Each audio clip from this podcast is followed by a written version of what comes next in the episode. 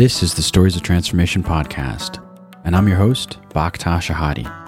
Each week, I dive into deep conversations with distinguished guests who share their unique stories about how they overcame hardship, learned their craft, and found their purpose. These conversations are meant to expand perspectives and share voices of diverse identities.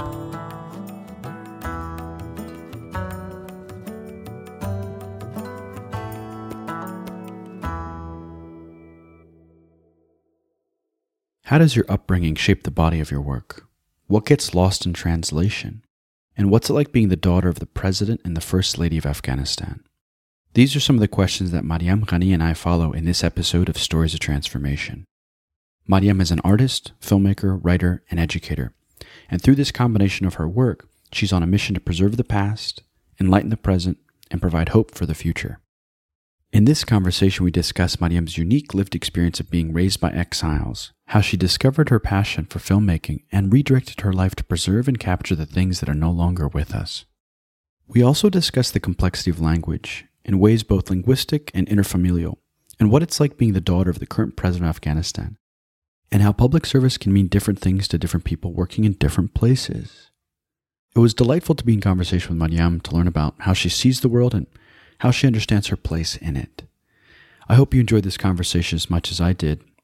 And as always, please share this conversation far and wide. So, without further delay, I bring you Mariam Ghani. Mariam Ghani, welcome to the podcast. How are you today? I'm okay. How are you, Bakhtash? I'm doing well. I'm really, really excited to be in conversation with you, and um, I'm curious to know what'll surface. And I'd like to start this conversation, Mariam, by asking you, you know, in your own words, how would you define who you are? I usually say I'm an artist, a writer, and a filmmaker, and also an educator. But mostly I say an artist, a writer, and a filmmaker. Mm-hmm. And how did you find your work? How did you kind of discover that this was the craft for you? How did that all kind of uh, play out? There's a long answer to that story and a short answer to that story. The short version is that when I was in college studying comparative literature, I had a roommate who was a filmmaker, and I kept wanting to do their homework instead of mine. so that's the short story. and the longer answer to that question really has to do with where I was studying and what I was exposed to in college. So this was the 90s and I was studying comparative literature at NYU. And in the 90s, in comparative literature, anything could be a text. So I really had a kind of amazing set of courses and teachers. And one of them was Janine Dalal. And I took a course with her that was called Women in War Contemporary Arabic Literature and Film. And for this class, we had to watch Elia Suleiman's films and Walid Ra'ad's videos and Jay Salloum's videos. And then we had to go and see an exhibition at the New Museum, which was Mona Hatoum's first retrospective in the United States. And all of these things together really combined to show me that there was a language, a language of film and video that could do something that I couldn't do just in writing, and that there was work being made in this medium that was really exciting and really politically engaged and really politically engaged with questions that I was very urgently engaged with in my activism at the time. And it really spoke to me. And I mean, I would say specifically that Mona Hatoum exhibition is probably the reason I became an artist because I'd never before seen something in a museum that said to me, You could be in a museum. You could make something that would be in a museum. Because I'd never before seen something in a museum that was about the things that I cared about and made from the perspective of someone like me. So that was incredibly important to me. Yeah, and what you're talking about is the power of representation, isn't it? Mm-hmm. Yeah, yeah. And so, Mariam, could you talk about the experiences that kind of shaped, informed you in your early childhood and your upbringing that kind of helped you to arrive at this point? Well, I think the, the most formative experience for me growing up was really the experience of being raised by exiles. There is a qualitative difference between an immigrant and an exile in the way that they approach their new life in the new place. And I think the experience of being raised by exiles for me, what that meant was that there was always a sense of estrangement from the place that we were and a sense of of longing directed towards the places we had left. There was a sense of always living in a kind of in-between space that, you know, we are never fully part of American culture, but we were also not fully part of the places that we were no longer in. It's that sense of like intimate estrangement, I would say. The kind of exile's position, the diasporic position, from which I really make most of my work, and certainly from which I make the work that I make in Afghanistan. You know, I'm always very conscious of everything I don't know and everything I did not experience because I grew up in the diaspora being raised by exiles and also of everything that I do have access to and I do understand and am connected to affectively because, of course, I'm part of this family that has such deep roots and that did live through these experiences, many of them, right? And so there's an incredible well of knowledge that I that I can tap into that is also mine at the same time that this other experience is mine, right? Yeah. And Mariam, growing up, what was it like to hear the stories of your parents and the things that kind of shaped and formed them, in particular coming from these places of, of conflict and loss. What was that like for you to kind of hear them and you know, what did that kind of move in you specifically?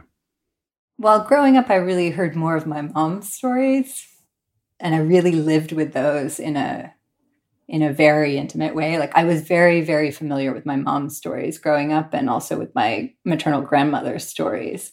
And those were a, a very big part of my kind of, I think, formation or my my understanding of myself also as part of that kind of maternal lineage. And that was the first film I ever made was actually about those stories and about how they're passed down and how they're translated as they're passed through these generations of women and how the civil war in Lebanon actually intervened to interrupt and and change the, those translations.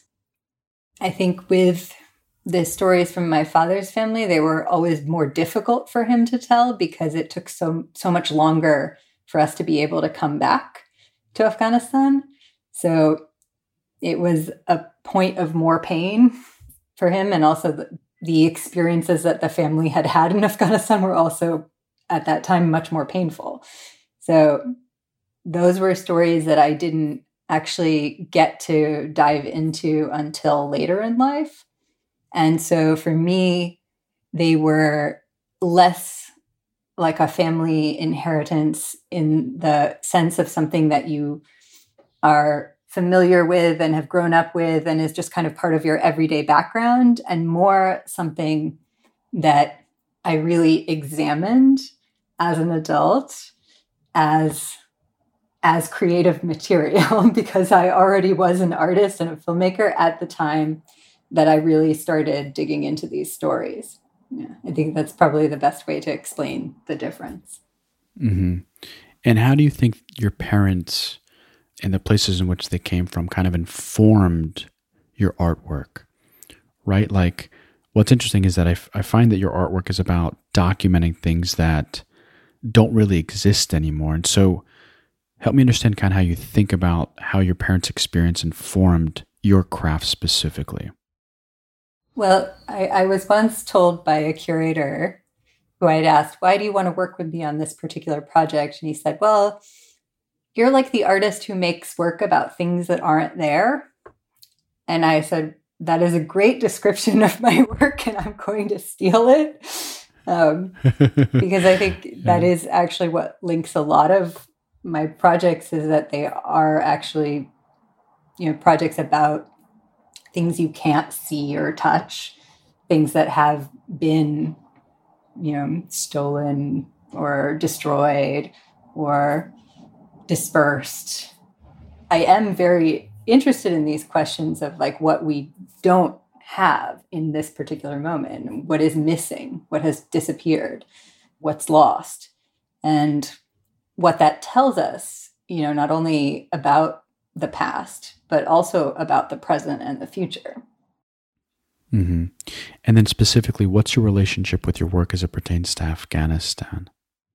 With Afghanistan, I've made a more concerted and, and in depth study of the history of Afghanistan and, and really of the context uh, in which these kind of more personal and intimate and familial stories unfolded.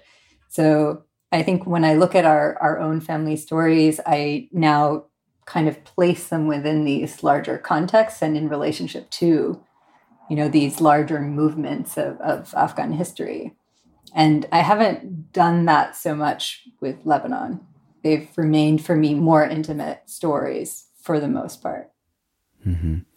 Now, growing up in your childhood, were there ever conversations about going back? Was there hope to go back to Afghanistan or Lebanon at one point? Well, we lived in New York until I was about five years old. And I think during that period, there was still some hope that they might go back. They did actually try for about a year during that period to go back to Lebanon and live there, but that didn't really work because that was really during the beginning of the civil war in Lebanon, and it was a very difficult time to to be there with a young child as also a a mixed couple. And so they came back to the States. And yeah, I think it was right around when I was five, and this is the early 80s. This is when they really started to lose hope of being able to go back anytime soon. And they decided that, you know, as I was entering the American school system, and this by this time we'd moved to Baltimore, they should begin letting us really assimilate into into American culture. And this is when they stopped speaking to us in in Dari and Arabic, and I, I've kind of never forgiven them for that. Oh, how interesting! And so you were five years old at this time, Mariam. Yeah. Yeah. So so your mother tongue was Dari and Arabic, and then it went from these languages of your parents to English almost overnight. It seems.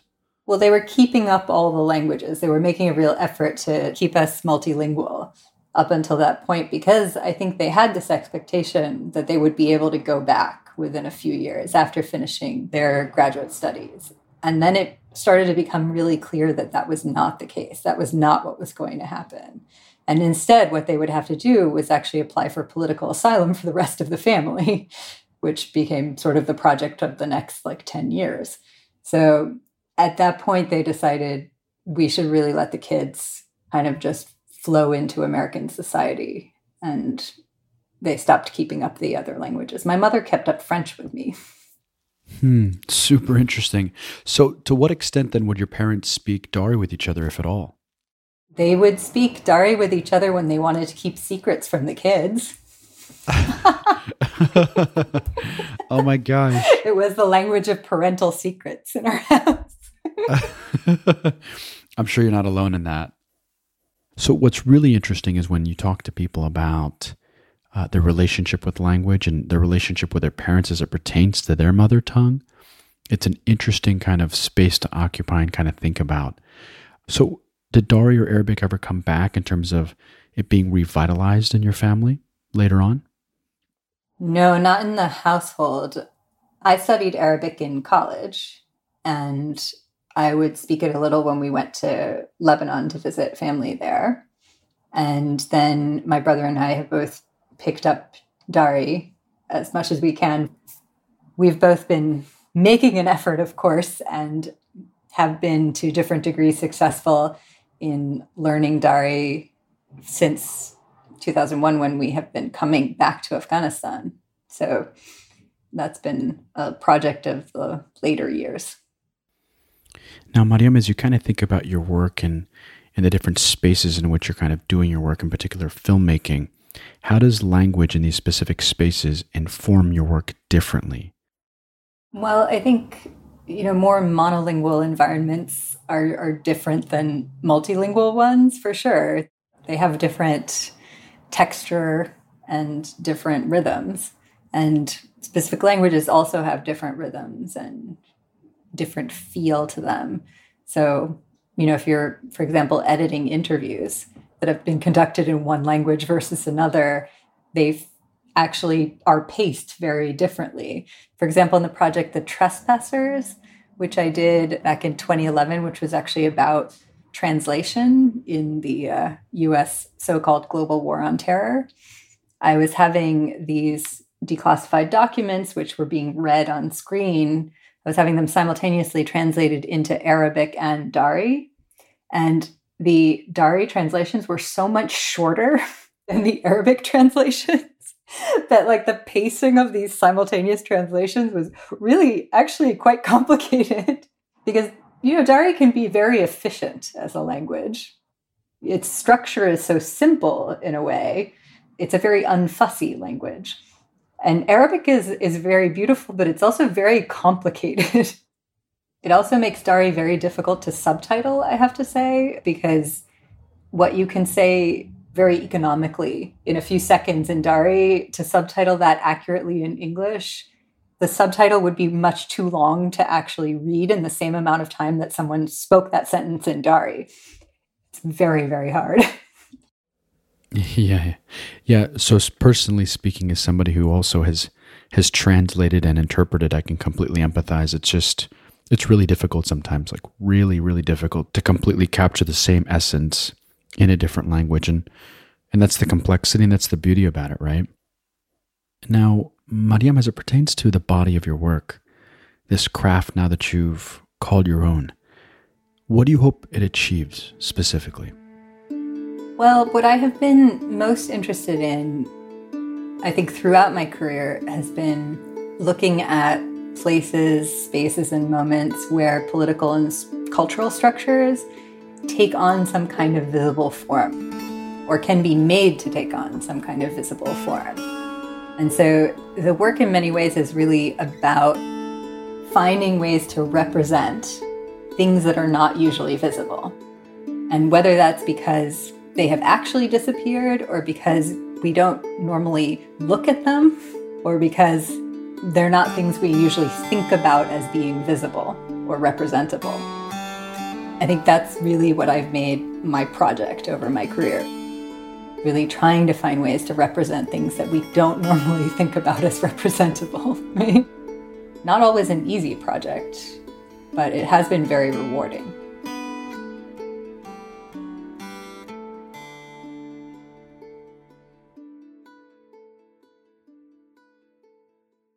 So, Mariam, I'd like to take a moment and get some insight and, and dig a little deep into what it's like to be you as the daughter of Ashraf Ghani and Rula Ghani, who are the president and the first lady of Afghanistan. What's it like being you when you know your your father in particular is in conversation with individuals and groups that in some sense don't value your craft and the space in which you know you kind of exist in the world yeah that is a, a difficult question to talk about. My parents have always been interested in the notion of public service and brought us up to believe in public service as a public good. And I think we may have come to different understandings of what public service is and what it requires of us, different ways of carrying out public service through our work.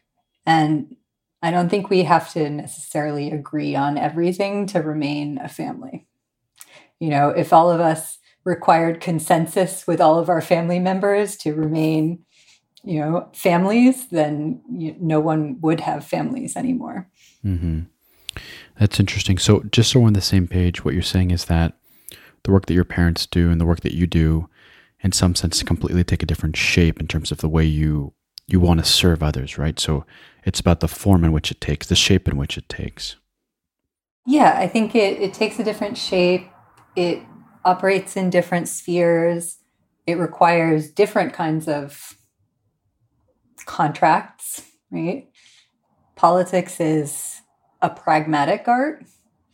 And what I do can also be pragmatic, but in different ways, right?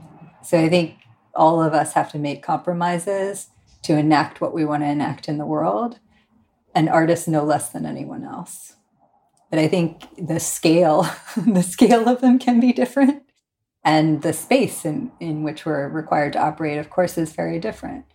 You know, I think one of the things that for me was really difficult in the in the art world was coming to understand there's an old Jeremy Deller joke the art world is a great place to meet retired arms dealers. I mean, it is actually quite literal. Like, there are a lot of retired arms dealers in the art world. There is a lot of money in the art world, which comes from sources that are very unpleasant.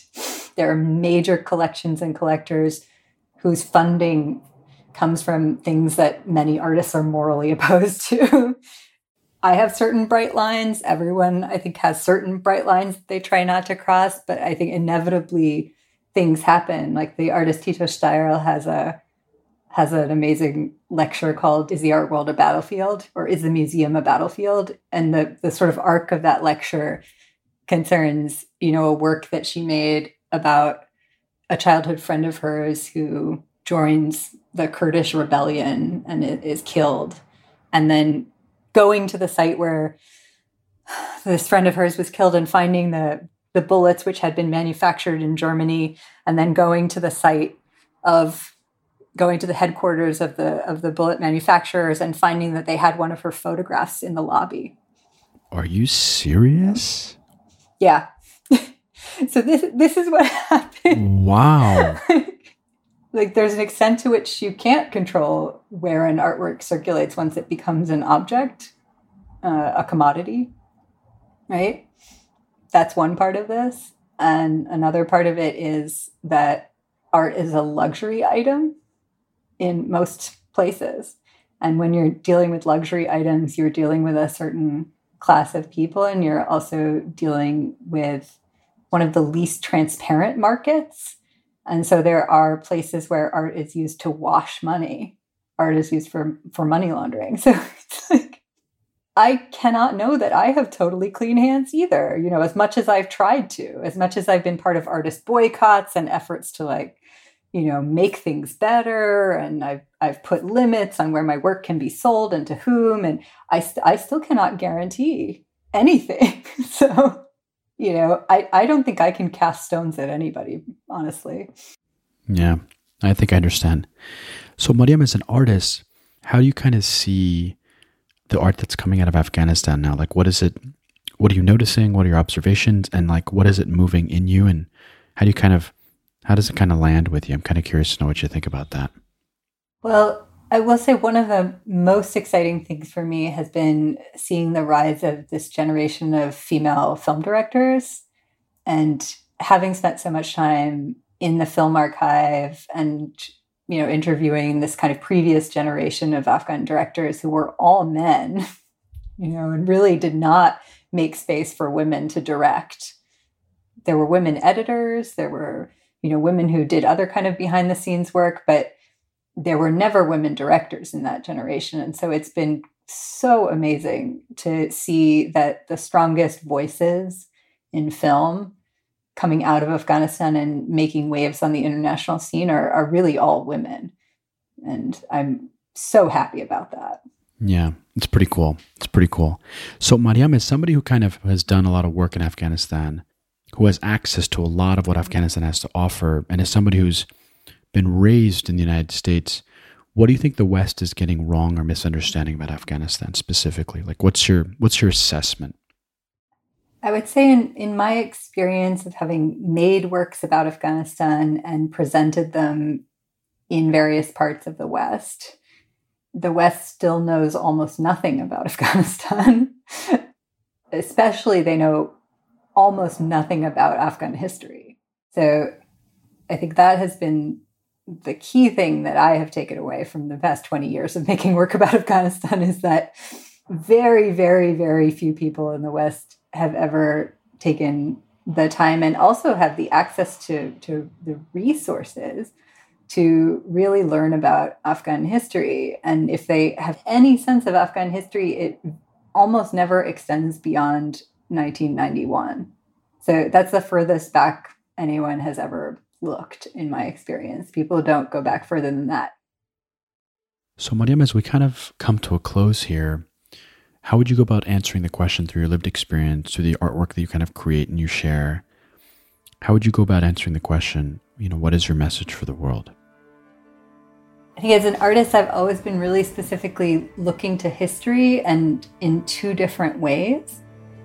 The first way has really been thinking about how we use history in the present and really trying to intervene in that, really trying to have some kind of effect on which histories are made available to the present, because I think that's very important.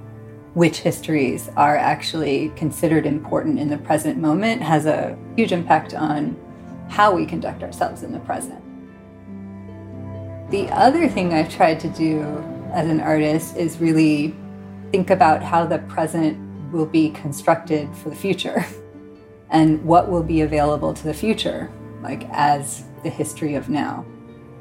So what will be preserved? And this is, you know, what has gone into my kind of work with archives on preservation projects and with my work in constructing archives, like my work as Index of the Disappeared with Chitra Ganesh. So really thinking about what history will make of us and what will be available to history has been, I think, a big part of the, the larger sense in which I look at my own work. Great. Now, before we close today, is there anything else you'd like to share?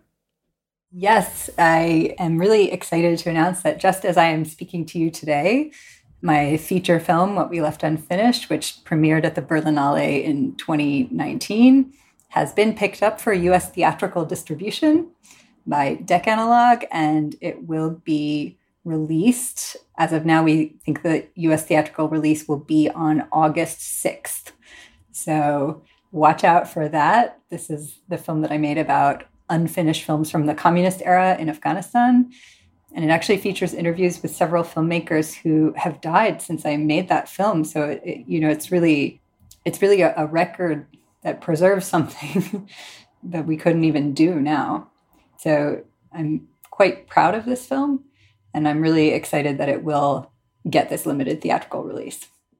No, congratulations. That's amazing. We'll make sure to share that. Thank you. As I kind of think about your work, I think in some sense, like a lot of your work is about this idea of not only interpretation, but also this idea of preservation. Mm-hmm. And I think it's informed by your lived experience and the stories in which, at least speaking from my own lived experience, it's like all we had was story for our parents to kind of share. There was nothing that they could show us, mm. except for me, you know, like a few photographs. And so the idea of preservation is really important for, for people that come from our backgrounds because much of our background and much of our lived experience is about the absence of something versus the presence of it. Mm-hmm. Yeah, I, I remember looking at films in the Afghan Film Archive for the first time and seeing Kabul in the 60s and 70s in these films was astonishing. You know, just to, to see what Afghanistan looked like before the before the war is something very different than to hear about it. I remember showing my mother the film Talabgar, Abdul Khalik Khalil's film, which was part of a larger anthology film called uh, Rozgaran. And she said, just the kind of scenes of daily life that were in Kabul in that film, which was shot in 1968. Uh, she said, That's exactly what I remember Kabul looking like when I was first married and came to live with your father's family. That's exactly what I remember it being like. So to preserve preserve these films and to make sure that they're available to the next generation also, I think is really important. And it's a tribute to the filmmakers who came before us uh, and it's also it's part of our cultural heritage. And to speak to your work that you do in terms of embetterment and service, it's this idea of knowing where we came from in some sense gives us a, a more wholesome understanding of who we are in the world. And I think that makes people feel as though they can be better because they're coming from a place of of knowing versus versus not knowing. Yeah, I mean, I think one of the things that film can do is present possible worlds right? As well as actual worlds. And I think that is part of what Afghan film did during the 60s and 70s. Part of what it did was document what was actually there, but part of what it did was project a kind of cosmopolitanism that only existed maybe for, for a very narrow slice uh, of Afghan society at the time.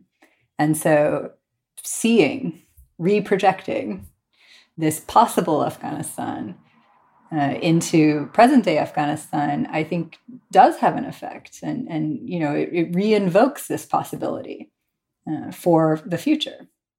I totally think that's true.